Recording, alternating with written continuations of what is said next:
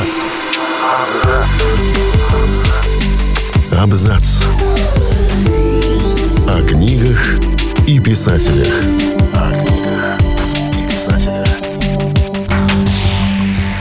Всем привет, я Олег Булдаков, и сегодня расскажу вам об Эркюле Пуаро. В прокат вышла «Смерть на Ниле», вторая экранизация Кеннета Браны романов Агата Кристи об Эркюле Пуаро. Мы рассказываем, как появился великий сыщик и почему Агата Кристи неоднократно пыталась его похоронить. Эркюль Пуаро – дитя пропаганды. Во время Первой мировой Британия в пропагандистских целях активно тиражировала слухи об исключительных зверствах немцев в Бельгии, что породило всплеск сочувствия и интереса к бельгийцам среди англичан. На этом фоне 1916 году Агата Кристи придумала своего персонажа, странноватого, но гениального детектива, отставного жандарма бельгийской полиции Эркюля Пуаро, переехавшего в Англию. Агата Кристи утверждала, что прототипа у Пуаро не было, но одного все-таки нашли.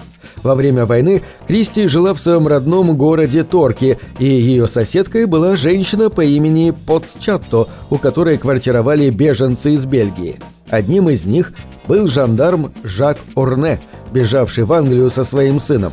Кристи могла познакомиться с ним на одном из благотворительных вечеров в пользу беженцев, где она регулярно развлекала публику игрой на фортепиано. Жак Орне, в отличие от Пуаро, в Британии не остался и после войны вернулся к жене и дочери в Бельгии. Если немного поразмышлять над именем Пуаро, то выяснится, что Эркюль – это Геракл – Правда, названный в честь древнегреческого героя, Пуаро не получил его уникальной физической силы, зато получил уникальные интеллектуальные способности. Вероятно, поэтому его отношение к тезке было презрительным, о чем он прямо сообщал в прологе к сборнику рассказов «Подвиги Геракла». «Ничего себе герой! Здоровенный детина недалекого ума с преступными наклонностями!» Фамилию Пуаро, скорее всего, получил в честь Лука Паре. Эта фамилия не встречается в Бельгии, однако ей созвучно во французском языке слово «Пуаре» – «Лук Парей». Вероятно, фамилия была призвана подчеркнуть происхождение героя. Лук Парей был и остается одним из главных экспортных продуктов Бельгии. Первый роман про Пуаро Агата Кристи написала наспор. Ее сестра утверждала, что та не сможет написать детектив, поскольку это слишком сложный жанр. Некоторое время Кристи размышляла о сюжете, собирала информацию о ядах, работая во время войны с сестрой милосердия в госпитале, а потом придумала Эркюля Пуаро и в 1916 году написала роман «Загадочное происшествие в Стайлзе». Опубликовать этот роман Агате Кристи удалось только в 1920 году, причем на очень невыгодных условиях. По контракту она получала 10% прибыли от издания, да и только в том случае, если будет продано свыше 2000 экземпляров. В общей сложности она заработала 20 фунтов, около 900 фунтов стерлингов сегодняшними деньгами. Богатство первый роман не принес, зато принес славу. Талант Агаты Кристи к детективам сразу заметили. Точная дата рождения Пуаро нигде не называется, но уже в первом романе, действие которого происходит в разгар Первой мировой, он описан как немолодой мужчина. По оценкам исследователей, Пуаро должен был родиться между 1854 и 1873 годами, то есть в первом романе ему должно быть от 40 до 60 лет. Принято считать, что время в романах Кристи примерно соответствует времени написания, но за следующие 55 лет, что выходили романы и рассказы про Пуаро, он не обнаружил признаков старения. Та же история произошла с еще одним героем Кристи, мисс Марпл. На момент первого появления ей около 70 лет, но романы о ней выходили на протяжении 46 лет. Первоначально «Смерть на Ниле» задумывалась как роман о мисс Марпл. В начальных набросках убийство молодой богатой женщины на прогулочном пароходе по Нилу расследовала мисс Марпл, но после долгих размышлений Агата Кристи решила, что леди слишком стара для поездок по экзотическим странам и отправила в Египет Эркюля Пуаро. Он тоже с трудом переживал качку и тяготы путешествия, но сохранял остроту ума и раскрыл одно из самых известных дел об уксарициде в истории детективного жанра.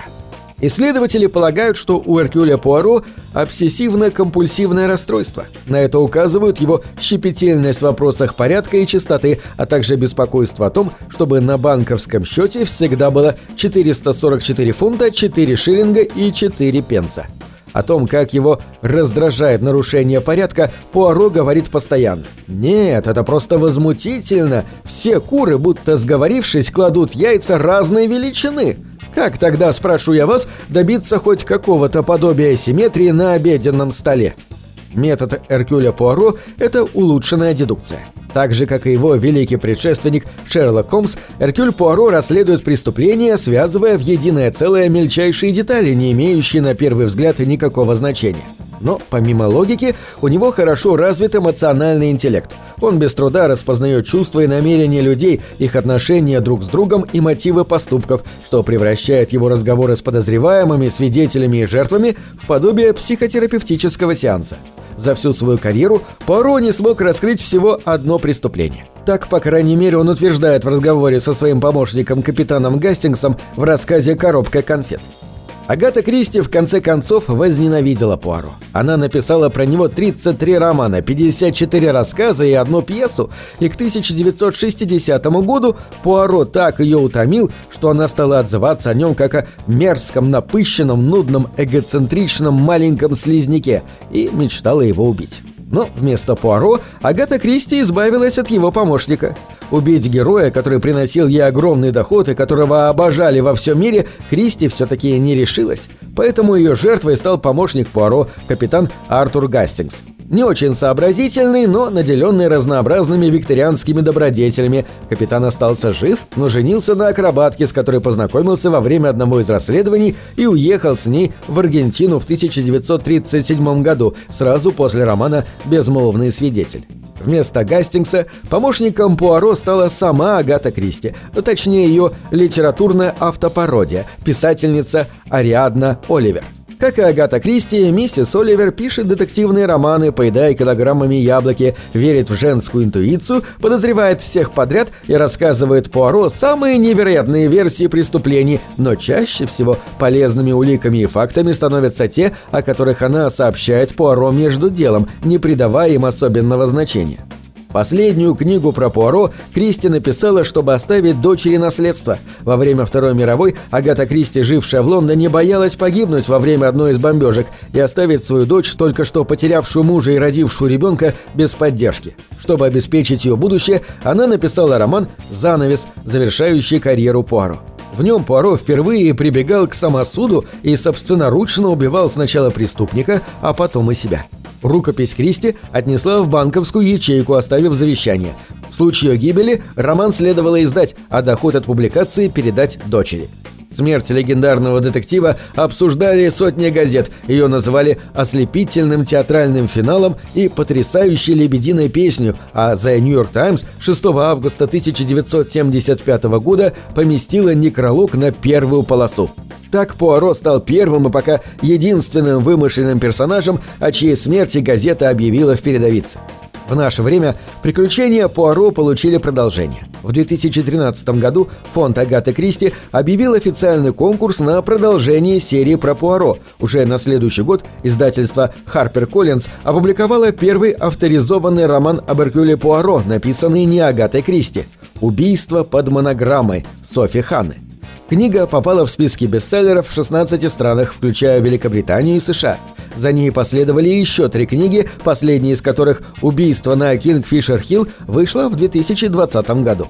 На этом все. Читайте хорошие книги.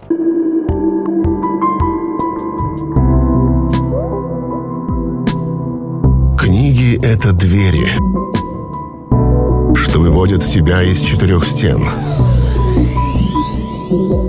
с ними ты проживаешь другие жизни, а свою умножаешь в тысячу раз. Тысячу раз.